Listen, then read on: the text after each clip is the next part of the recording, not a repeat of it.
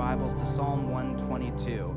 And let me hear that it's been six months since I have the, the sound, the sweet sound of a real Bible opening and a page turn, if you can exaggerate it for me or something in the basement. Before we read, just a few thank yous are in order. You know, a lot of people worked very hard on this project, but a few in particular, and this is not everybody that I want to thank. Dan Anderson, if you are watching, I hope you are, for striking up that conversation three years ago. Pastor Martin, if you are watching, thank you so much. We would not be here without your faith. Matt Norman, in particular, but all of our board of directors for just tireless hour after hour of expertise and hard work. To all of our staff, every single one, in particular, Alex Salzwedal for working his tail off on this project over the last two years. Keith Ponce in the back, our new facilities manager, the, the Yoda of all things building. Thank you for your great attitude and hard work key volunteers, Keith Fishback, if you're watching, we love you. Thank you. John Tomlin for all of the work, the landscaping. Thank you. And thank you to all of you who gave over and above your tithe to make this building a reality. I continue to have my faith rise due to your generosity. But above all, let's just give thanks to God. Would you just take a moment right where you're at and let's pray? Father, Son, and Holy Spirit we recognize that generosity and joyful love are at the heart of the Trinity itself. The Father giving the Son, and the Son giving the Holy Spirit, and the Holy Spirit giving the church, and now we give back to you gratitude. Thank you that we are not on the street. Thank you that this building is not in, under fi- on fire or under duress. Thank you for the gift of a home for our church family. Thank you above all that with or without a home, your presence is in us, that we are the temple, not concrete and glass and wood, but we, the church of Jesus, the body that we inhabit, is the temple of the Spirit of God. Thank you for that reality.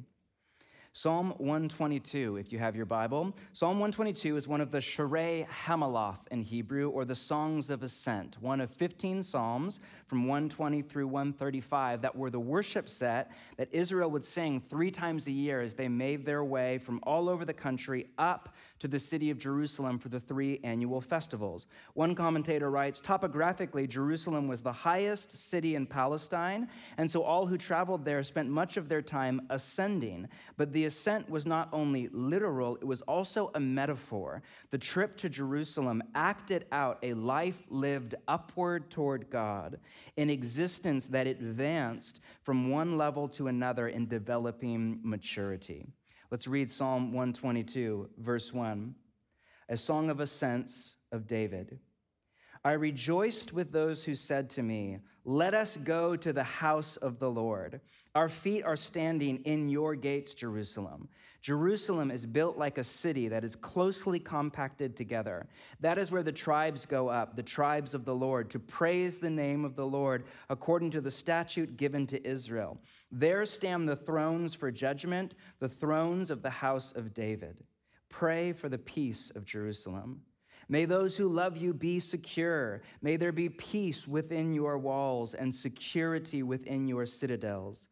For the sake of my family and friends, I will say, Peace be within you. For the sake of the house of the Lord our God, I will seek your prosperity. What is the building that you and I are in or you are watching right now online? Is it a church? Or is it just a shell with a roof and a heater and new furniture? David, in the text we just read, calls the temple, the building that was set aside for worship in his era, the quote, house of the Lord. On one hand, our new home is just a shell, or I think of my home back at home. It's just, home back at home. This is we are now back live, right? Can't edit that out anymore. My home is just a shell with a roof and running water and a heater for the winter. But on the other hand, it's far more than that. It is a place for my family who's sitting out here to rest and work and celebrate and grow and mature and argue and make up and flourish and thrive in loving relationship. In the same way, the building that we are in right now is just concrete and wood and glass and sheetrock. But it's also a place for our church family to live and grow and thrive in relationship to each other as brothers and sisters and to God as our Father. And again, we don't want to make too much of the building today. It's not the temple per se, but neither do we want to make too little of the building we meet at now. And notice that the house of the Lord, notice what it is for in Psalm 122. Just three or four things to take note of. First, it is a place of joy. Verse 1 I rejoiced with those who said to me, Let us go to the house of the Lord. Our feet are standing in your gates, Jerusalem. The word rejoice is the verb form of the noun joy, rejoice. To rejoice is to joy in God.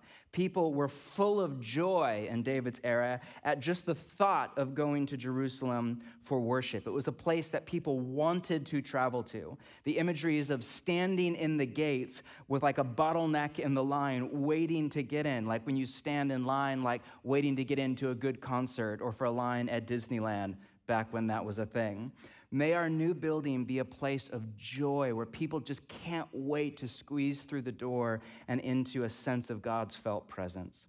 Second, it is a place of community. Verse 3 Jerusalem is built like a city that is closely compacted together. That is where the tribes go up, the tribes of the Lord. The house, so to speak, is a place where we all come together in a COVID year. All is like 50 of us, six feet apart. It's very awkward. Trust me, you're not missing that much online. But post COVID, I can't wait to stand shoulder to shoulder with all of you, no mask on at all, and sing. May our new building be a place of community where we more than just make new friends, we cultivate community over decades, the kind of relationships that form us into the image of Jesus as we follow the way together. Third, it is a place of praise. Take a look at verse 4. To praise the name of the Lord according to the statute given to Israel. The idea behind the Hebrew word for praise here is gratitude, Praise and its cognate gratitude are a theme that run all the way through the library of Scripture. By the time you get to Paul in the New Testament, on the other side of Jesus' death and resurrection, I mean, you've read Paul, you can't make it two paragraphs in any one of his letters without a call to gratitude. I thank God, I thank God. Gratitude in Paul's biblical theology is an expression of trust or faith in Jesus. We come to worship Sabbath after Sabbath to reorient our heart back to a place where God, the giver of all life, is at the center and where we receive all of our life as a gift from his hand we have to reorient at least once a week, if not once an hour, because the posture of our city, as we all know, is the exact opposite. God is not at the center. God is either on the margins of life or out of the picture altogether. And life is not a gift to receive, it is a scant resource that people grasp and compete for and attempt to control and manipulate and hoard for their own survival and pleasure. It is an empty and a futile way to live. We come to worship week after week, not just to sing and listen to a TED talk wannabe about Jesus, but to reorient our heart, to put God back in his rightful place at the center. May our new building be a place where we come back to the center every week in praise and in gratitude. And finally, it is the place where we hear God's will. Verse 5 There stand the thrones for judgment the thrones of the house of God. Now, take note, judgment here is not a bad thing at all, it is a good thing. Think of a judgment from the Supreme Court where you hear, based on the best leaders we have, the will, so to speak, in that case, of the Constitution. In a different but similar way, the house of God is where we come to hear the will of God through leaders, yes, like myself, but from the scriptures and by the Spirit. It is the place where we come together to sort through the muddle of ideas and ideologies that assail and afflict us all week long via the news and social media and office talk and paraphernalia in the streets, to come back to the will of God the Father, to yield our will to His will and discover freedom in that space of surrender, in faith that it will lead us to become a community of life and peace and a culture of death and fear. And remember, in both Hebrew and in Greek, the word for hear, unlike in English, means more than just to listen with your ear. It also means to obey. As when a parent says to a child, Kids, you know I say this to you all the time, you're not hearing me, or actually, The main person who says that in my family is my wife to me. You're not hearing me, meaning you're not listening and obeying or doing what I'm asking. May our new building be a place where people come and hear the will of the Father and obey it and yield to it in a deep confidence in Jesus. But last, notice what we are to pray for our new home there at the end of the psalm, verse 6 again. Pray for the peace of Jerusalem. There's a play on words here that we miss in English. The word peace is shalom in Hebrew, and the name Jerusalem is Yerushalayim in Hebrew, or the city of peace. So, more literally, it's translated, pray for the peace of the city of peace.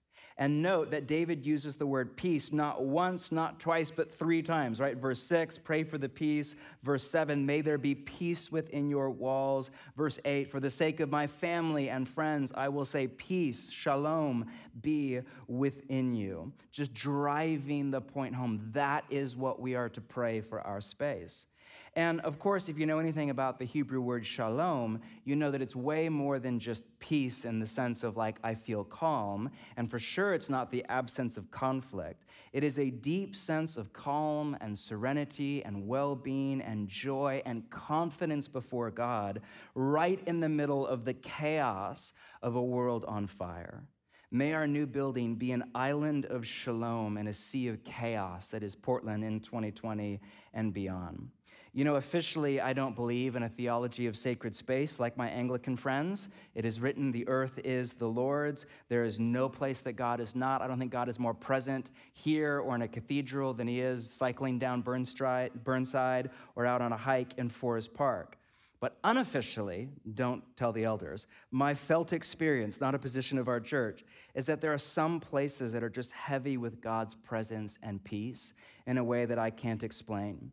Long ago, the Celtic Christians gave us the idea of a thin place, a place on earth where the membrane between heaven and earth is thin and translucent, and there is, they would actually use the word a portal to God's presence and peace in a special way. Whether you think that idea is in the Bible or not, in my experience, there are just, even in our city, there are some places in our city that I walk by and I feel a deep disturbance in my spirit, a darkness in my spirit. I think of, you know, a music shop on Burnside I pass on a regular basis. There's a house in my old neighborhood that I would run by almost several times a week. And it was more than just kind of run down and a little creepy. There was a spirit of darkness and disturbance that I would feel in my body for like 50 feet before it and after it. Something, there was a presence that was invisible to the naked eye that was there. What if our building was the exact opposite? What if it was a thin place to heaven on earth? What if the thousands of people who cycle past this building, right around this corner to my left, every day on, well, not right now, but post smoke, on their way to work or play, what if every time they came around the corner of 21st and Tillamook, without even coming inside, they were to feel the gravitational pull of the peace and the presence and even the well being of God Himself. That is my prayer for our new building, that it would be a home for our church family, a place of belonging and becoming, but even more, that it would become a thin place for our city itself.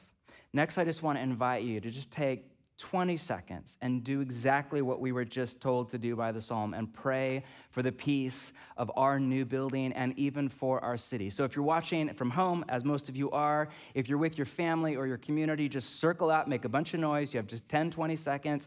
Pray for the peace. If you're alone, just take a moment, pray in the quiet of your heart or out loud. All of you in the room, make as much noise as you want. Let's just pray for a few minutes. God, there is so much anxiety and anger in our city and across our world. We pray that in the midst of that, in a very hard year, and beyond the very hard year that we're living through, may this building, and even more importantly, the community, the family that calls this building home, may we function as a non anxious presence, as a people of the presence and the peace of God in our day. Amen. Hey, next, I just want to invite two very special people to speak into the life of our church Chris and Meryl Wienand are originally from South Africa. They now call home Costa Mesa, California, where they are church planters and apostolic leaders of Genesis Collective, which is a global church planting initiative. They also serve on Bridgetown's board of directors as kind of an outside voice and apostolic voice into the life of our church. They're also kind enough to mentor my lovely wife and I and kind of quasi parent most of our staff. They are literally some of the very best people I know, and they came to Portland now. That just tells you all you need to know about them. There's not a lot of draw to, our city, to visit our city right now. Would you please, in the room and a virtual online, give a warm welcome to Chris and Meryl Wienand. It is a delight to be here and share this moment with you. But before I say too much, my wonderful wife, Meryl. Psalm 97 says, The Lord reigns, let the earth be glad. I am so grateful that He reigns. And, and I know all of us in this room are. The Lord reigns. Let the earth be glad. I'm so glad He's on the throne. And I'm so glad for this grounding truth that He reigns. Today we celebrate the sovereign, faithful, beautiful hand of God that has been upon Bridgetown during this whole process of um, your journey of 10 something years and up to this point of finding a space, a home, as John Mark's said. Well done. Well done for all of you for the hours you put in, the finances you've given. We were upstairs, and I'm one of the people that felt the sacred space upstairs when I walked into the prayer room and the auditorium. Um, Bridgetown, I wanted to say to you, this is what you have been, and I really believe you will continue to be. You've been a beacon of light. And especially now, we're living in dark times. You have been an absolute beacon of light. I cannot tell you how many people tell me down in Orange County how much your podcasts and uh, worship has meant to them. Well done. You're a beacon of hope, as your goal is to please Him. Thank you for putting Jesus on the throne. Thank you for making it your goal to please Him, for living as apprentices to Jesus, for, for following the way that Jesus has given us. Thank you that you're a beacon of truth. And uh, you have courageously and fearlessly stood with what the word says and proclaimed hard truths sometimes. John, Mark, and Tammy, thank you for your word on marriage. I think two weeks ago, I listened to, to it on the way down here, up here. And um, the authority of the word has been uncompromised by all of you. Thank you. You have a home. What a glorious, glorious day. And as John Mark said, I thought, wow, we, we should have shared notes. um, what makes a home?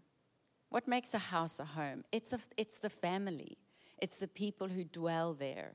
This is not a place you attend, this is a family you belong to. And I just wanted to say that as you love one another deeply, that means you care for each other, you look out for each other. This week, I needed somebody to encourage me. I needed to call a friend and say, I'm struggling, please pray. You see, we, we uh, Charles Wesley said this weary souls that wander from the central point of bliss. And unfortunately, we wander, we drift and we've got to come back to the central point of bliss. And sometimes it's this beautiful man next to me, or handsome man, mm. that, that brings me back to the oh, central. Beautiful and handsome. I shouldn't have mentioned you, because then you start talking. he brings me back to the central point of bliss. Sometimes it's a friend who I phone and say, I just, I need prayer, who brings me back to the wonder of who he is and who he means in my life. Thank you. Thank you, my love. You know, um, we've had the privilege of walking through much of the Bridgetown story. And I remember the early days, just the sense of curiosity is this going to make it? This little church, is, is it going is it going to survive? Because we all know Portland is the graveyard of churches. And then, hmm, I wonder if it can actually impact the city of Portland. Is that possible? And then the Pacific Northwest, the most unchurched region in the United States, could possibly could it possibly reach in and create a, a fingerprint in this region, and then the U.S. and now the globe? But you know, all of that has been made possible to you, Bridgetown peeps, because of your bold faith. Um, I sat this morning and typed some things that just flowed so easily as I thought with great fondness of you in this decade. Your courageous obedience, um, the times in which profound generosity was required, and then your robust sense of community. Those were the anchor things that made this such a possible journey. We're now at the climax of a decade and a building. Um, and, and, who would have guessed when we, the board, sat down and said, Yes, we think this is God, we need to get this building. Little did we know COVID would hit and would hit hard. Little did we know there would be massive political divisiveness in the country. Throw in some economic fragility and pain. What the heck? Some protests and rioting and anxiety. And you responded. You held your ground. You believed in what God was stirring inside of you. You held firm to your convictions and uh, you gave even when it hurt financially. We are privileged on the board to get the weekly giving, and there were times I just sat at my desk in Orange County and just shook my head and wanted to pinch myself and say, Are these really the times I think we're living in? Because these numbers don't reflect it. You have been profoundly generous. However, this is a page turning moment. Um, the author and the veteran Ernest Hemingway said, There's nothing to writing. All that you do is sit down with a typewriter and you bleed. Are you ready to bleed? So, all that this is the end of a decade, it's the end of a chapter. It's the conclusion of the story thus far, and somehow God's cosmic authorship turns the page and he starts writing, and then God. And then God. This new chapter will definitely, with all of its excitement, require a fresh faith. If you've done 100 push ups, you're probably going to need to do 105. This is going to require a whole new sense of courage, service, sacrifice, a robustness that will forge out of the days which lie ahead. We look with gratitude to what has been. It builds us with confidence because God has been so profoundly good but it will bring goodbyes. Because every chapter we know says goodbye to some and hello to some more. It will carry pain. Of that, we're absolutely certain. And then the privilege will creep through like a glorious ecology will out of the ashes of these fire times we live in. Habakkuk, the third chapter reads Lord, I've heard of your fame I stand in awe of your deeds, Lord. Repeat them. Would you repeat them in our day, in our time? Make them known in wrath. Remember mercy. Will you repeat them in our time? This is a profoundly exciting moment, Bridgetown.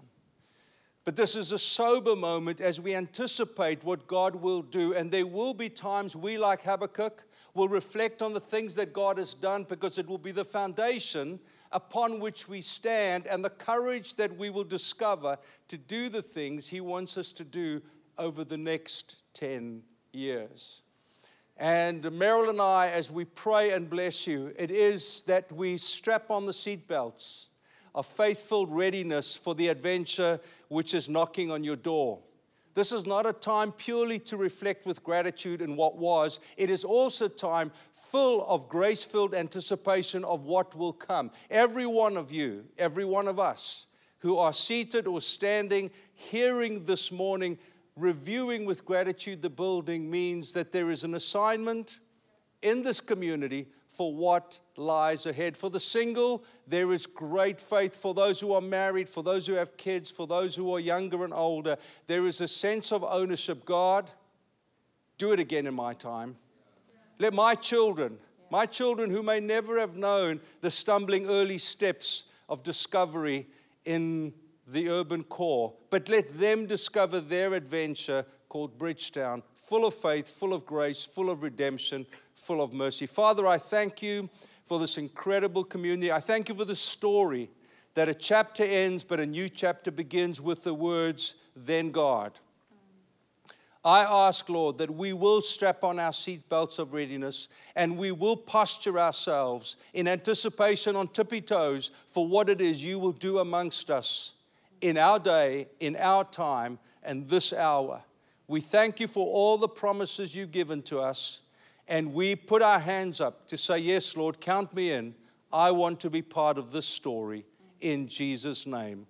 Amen.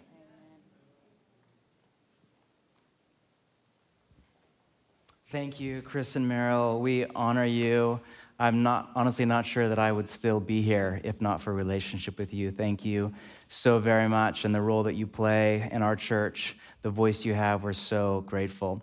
Um, next up, we just want to hear from four key leaders in our city. I've asked several key leaders, would you just come, say a short word, and then pray a blessing over us? And I want to make this clear this is not sentimental. I don't really have a sentimental bone in my body. I, my best reading of biblical theology is that some people have more spiritual authority than others due to holiness, due to the role they play in the church. I think of James chapter 5 the prayer of a righteous person is powerful and effective. And so I asked three key spiritual leaders with long standing authority in our city would you just come, say a word or two, and then pray a blessing and unlock something like bind and loose and unlock something of heaven here on earth for our church? So, first up, I've asked Mark Strong to come. Mark Strong is the longtime founder and pastor of Life Change Christian Center. 32 years ago, I think, right, Mark? 32 years, 33 years, long time. Been in the city just about a mile west of here. He is a renowned leader, not only in the African American community for his work around gentrification and police reform and gang violence, but in the church across, where he really is an elder, not just at his church, but to the church at large. And he's taught here before. You know him. Would you please give a warm welcome to Mark Strong?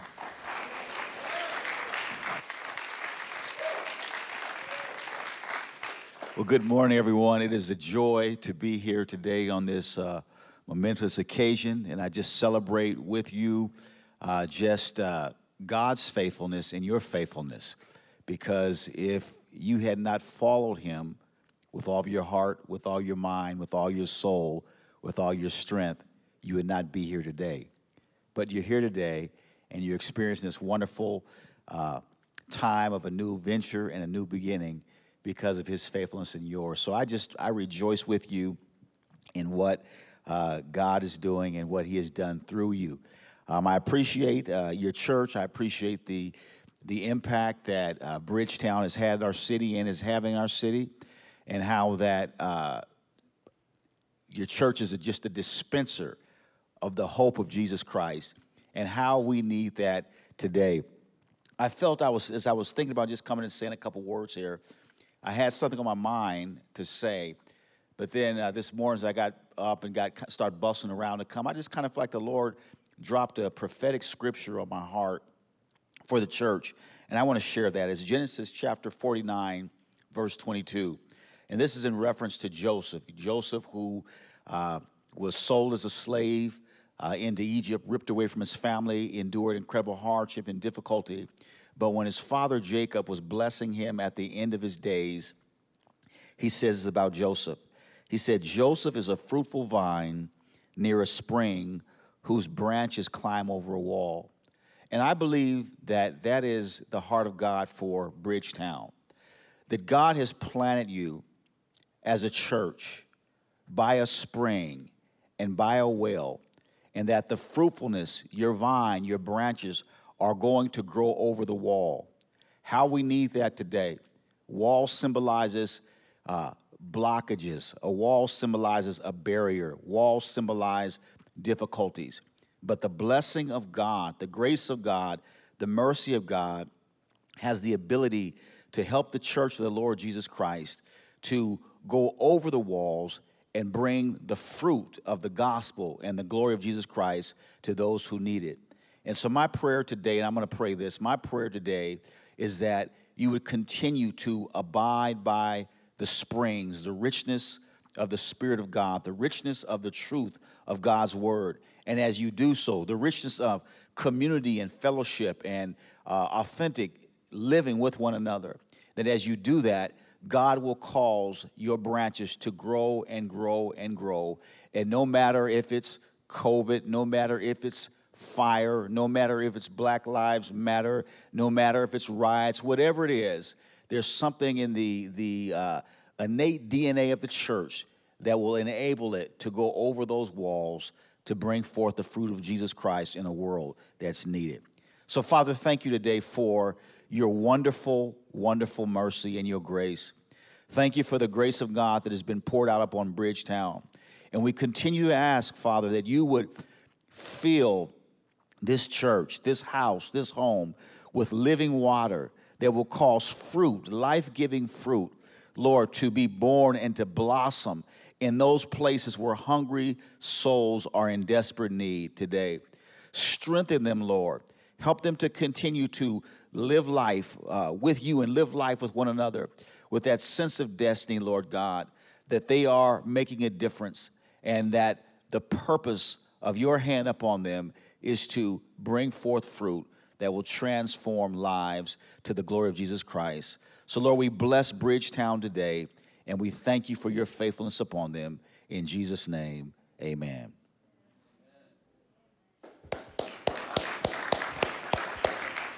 Thank you, Mark, so much. We honor you. And Mark, you don't know this, but we had a prayer time first thing this morning, and Joseph, there were two prophetic words about Joseph already this morning. So I received that and can't wait to meditate on that scripture later. Thank you. Um, next up, I want to invite Pastor Rick McKinley of Imago Dei Community. If you know anything about the church in Portland, Imago is like one of the anchor churches, one of those churches that the rest of us look to for direction. And Rick is more than just a pastor, he's an apostolic leader. They planted churches all over our city, across the Northwest and the region. And they've done pioneering work here and prophetic work here, both in kind of church engagement with the city around issues of social social justice, more recently around diversity, equity, inclusion. And, and Rick is really one of the best leaders that we have. Rick, would you come and just say a few things before you pray? Thank you, Bridgetown. It's good to be, it's good to be with you today. And um, one of the things that when I think of the Church of Portland, like we are one family. Uh, and, and we really sense that, I think, in Portland there's a sense of unity, but every family has their own house, right? And, and every house is a little different. If you uh, have siblings and they grow up and you go to their house, and we run houses differently, but overall, we're one family. And as I think of this house and this day, this moment that, that you have moved into, your own space, but it's not just space, it really is you are a church that actually lives in a particular zip code now. We were a church for 10 years without a building. We, we were like uh, pushing shopping carts around Portland, right? Like we, we didn't have a place, but now you have a place, and God has rooted you in a place. And I was thinking of that scene in 1 Kings chapter 8 when, the, when they dedicate the temple. As John Mark said, we know it's different, it's a building, it's not the temple. But at the same time, there is this beautiful scene where they bring the Ark of the Covenant in, and it says that the only thing in the Ark was the covenant. Like the only thing that, that was at the center of that Holy of Holies where, where God dwelt was this covenant that he had made with his people. And, and one of my prayers for you is that the only thing that would ground you as a family, that would be the foundation of Bridgetown that has and that will, would be the covenant that God has made with you through Jesus Christ. And after that, it says that the, the Spirit of the Lord filled the temple, and the glory was so thick that the priests couldn't do their work. And I know we have a lot of pastors at our church that would like to claim that uh, when they just don't want to do their work. But my prayer is that, that it would be so thick in this place, based on that covenant, the purity of God with his people, that, as Paul says, we have a greater glory than, they, than Solomon did in that temple. That we all, with unveiled faces, would behold that glory. And so, so in this house, one of my prayers is that you would be a people continually awed, continually stopped in your tracks, continually having to cease from worry and busyness because the glory of God is so thick in this house. And the other thing that I would pray for you is for courage. Um, one of the things that happens, I think, in churches when we get from a stage of planting to a stage of having a building is that, that everybody kind of goes, oh, we made it, right? And there's a reason that many of the church plants in Portland are taking over buildings that are empty. Because somewhere along the line, the church got safe and the church got kind of apathetic. And the church got comfortable. And the church othered themselves to the culture around them and protected themselves from the culture around them. And the church got nice and safe and small and irrelevant, and the church disappeared. And so, what I pray for you is I pray that you would have courage because, brothers and sisters, the times are not getting better and they won't be getting better. And in this season, that God has established you downtown Portland in this urban core, that you would have courage to believe that the church exists for the world, not for itself that the church exists for Jesus and his purposes, not ours. And that you would give yourself away, blessed, taken, broken, and given to this city that is going to be hurting worse over the next year. And God has given you a house, right? For hospitality and generosity, a house of healing, of the broken, a house of plenty for those in scarcity, a house of abundance. And may we be the courageous people of God. May you be that for the city of Portland. I pray that for you in Jesus' name. Amen.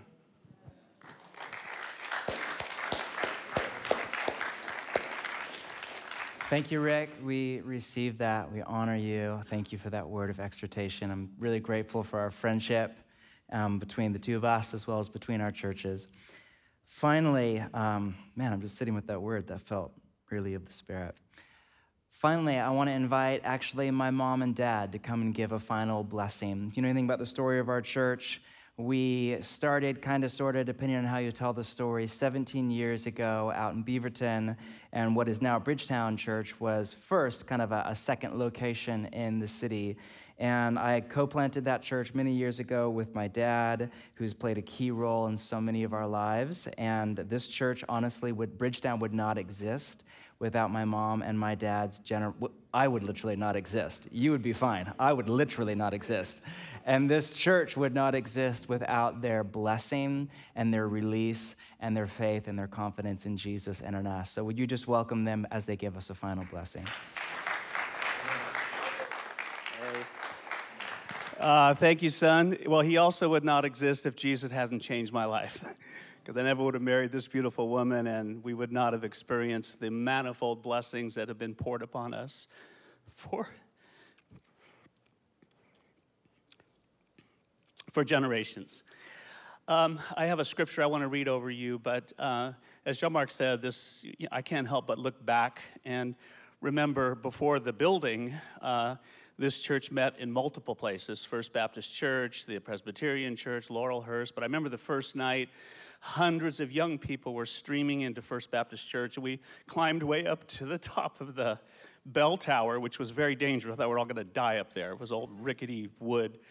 And then we heard about these two older women who were there weeping because they had prayed for months and years and they had a vision of hundreds of young people streaming into this building, which was empty at the time. So hundreds of young people filled the building. And they were weeping and crying because the seeds of their prayers were being answered. And your prayers have been answered as well. And this building is here in a result of those ladies' prayers and of your prayers as well.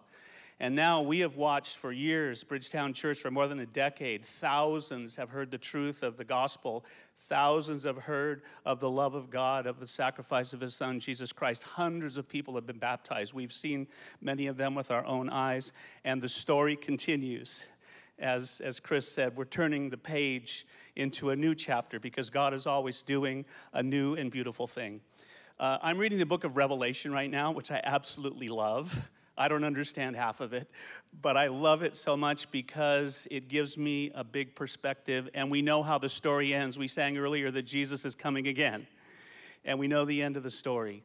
But the times we live in are dark times, they're confusing times, and every so often God gets the world's attention. Uh, something like a pandemic comes, and Jesus said before he came back, there would be birth pangs, there would be famines and plagues, and and wars and rumors of wars and earthquakes and fires. And we're seeing all this, and it just gets me excited as an older follower of Jesus for the reality that he's coming again, and we have a job to do to share the good news. Bridgetown has been a lighthouse. And it still is a lighthouse. And my prayer that it, will be a lighthouse until Jesus returns. So the scripture I have is from, is from Philippians chapter 2, uh, Paul said this to the Philippian church, but I want to speak it over you. Do all things without grumbling or disputing, that you may prove yourselves to be blameless and innocent children of God, above reproach in the midst of a crooked and perverse generation, among whom you appear as lights in the world, holding fast the word of life.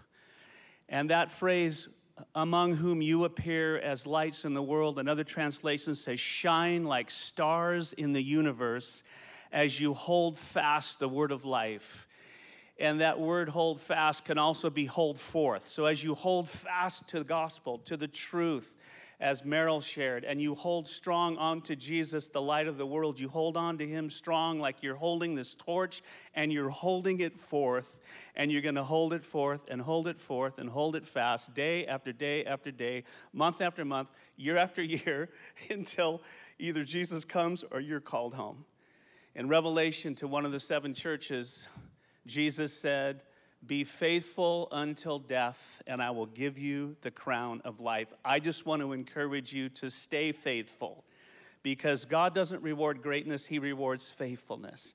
And faithfulness is one minute at a time, one hour at a time, one day at a time. You're faithful in your marriage. You're faithful to raise your kids in the way of the Lord. You're faithful to pray for your leaders. You're faithful to walk with God. You're faithful to hold forth this torch, Jesus Christ the light of the world. He said that He is the light of the world, but He said that we are also the light of the world. So keep it up. This is the lighthouse. And as Rick said, some of us who are older, we've seen churches that once were shining brightly, and that lighthouse was reaching not just its city, but beyond to the world. And then the light got dim. And so my prayer is that that will never happen here. You're already shining to the world.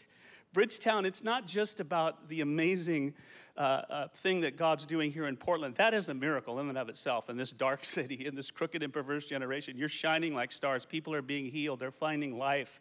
But other churches are watching, and you're modeling for them what it looks like to hold forth the word of life, what it looks like to hold fast the word of life. And so you're reaching far beyond this city, and I'm so grateful. Uh, that I can watch it. Not just my son, of course, I'm proud of him, but that I can watch what you guys are doing as you follow the Lord. Amen. This morning, I took a couple of minutes with you moving into, with us moving into this new home, and thought back and realized, counted back, that I'm aware of. I've lived in about 21 homes over houses over the years. And each of those houses, some of them just for a few months, the longest for 11 years, and some of the, each of those houses became home for me and to me and to my family. And some of them, or all of them, were filled with mostly good memories, a few not so good memories, being humans that filled the house. This beautiful building is Bridgetown Family's new home, a place to build those memories, a place to grow up for some, to grow old for others, a place to come running to when you're worried and discouraged, when you're lonely and feel misunderstood, a place to celebrate, a place to worship together as a family. Psalm 28, verse 6 in the New American Standard Bible says, God makes a home for the lonely. The NIV puts it, He puts the lonely in families. This is where your whole big family will gather. I love nothing more than when all 17 loud, opinionated, affectionate, messy members of my family all gather together. And this is where your whole family will be. You'll love on each other, you'll learn from each other, you'll comfort each other, you'll forgive each other. Please, please forgive each other. Outside of these walls, life takes place. But here, when you gather together, something magical will happen. Like John Mark said, like Disneyland. This will be a place of magic. And though I had no idea John Mark was going to bring up those Irish mystics who claim that in this world there are thin places, that's what I keep thinking about for Bridgetown, for us. Those thin places where we sense and we experience and we feel God's way, presence in tangible ways, where we just all of a sudden the fog is cleared, and we know, but we know that He's here and He's with us. I pray for Bridgetown Church, for Bridgetown family, that this would be one of His thin places. Every time you walk in, you would just breathe a sigh of relief and say, Ah, oh, God is here and He is with me. Those thin places where we, the family of God, bring the Spirit of God into the building with us and fill, He fills this place. And we experience God in real time, the Father, our Father, as we walk through these doors and we experience Him together. Rick mentioned the dedication of the temple in the Old Testament, and I read the same, same passage this morning, and the presence of God filled the temple. And then it says, God speaks and he says, I've heard your prayer and I have chosen this place as a place of sacrifice. And so God hears our prayers today and hears your prayers.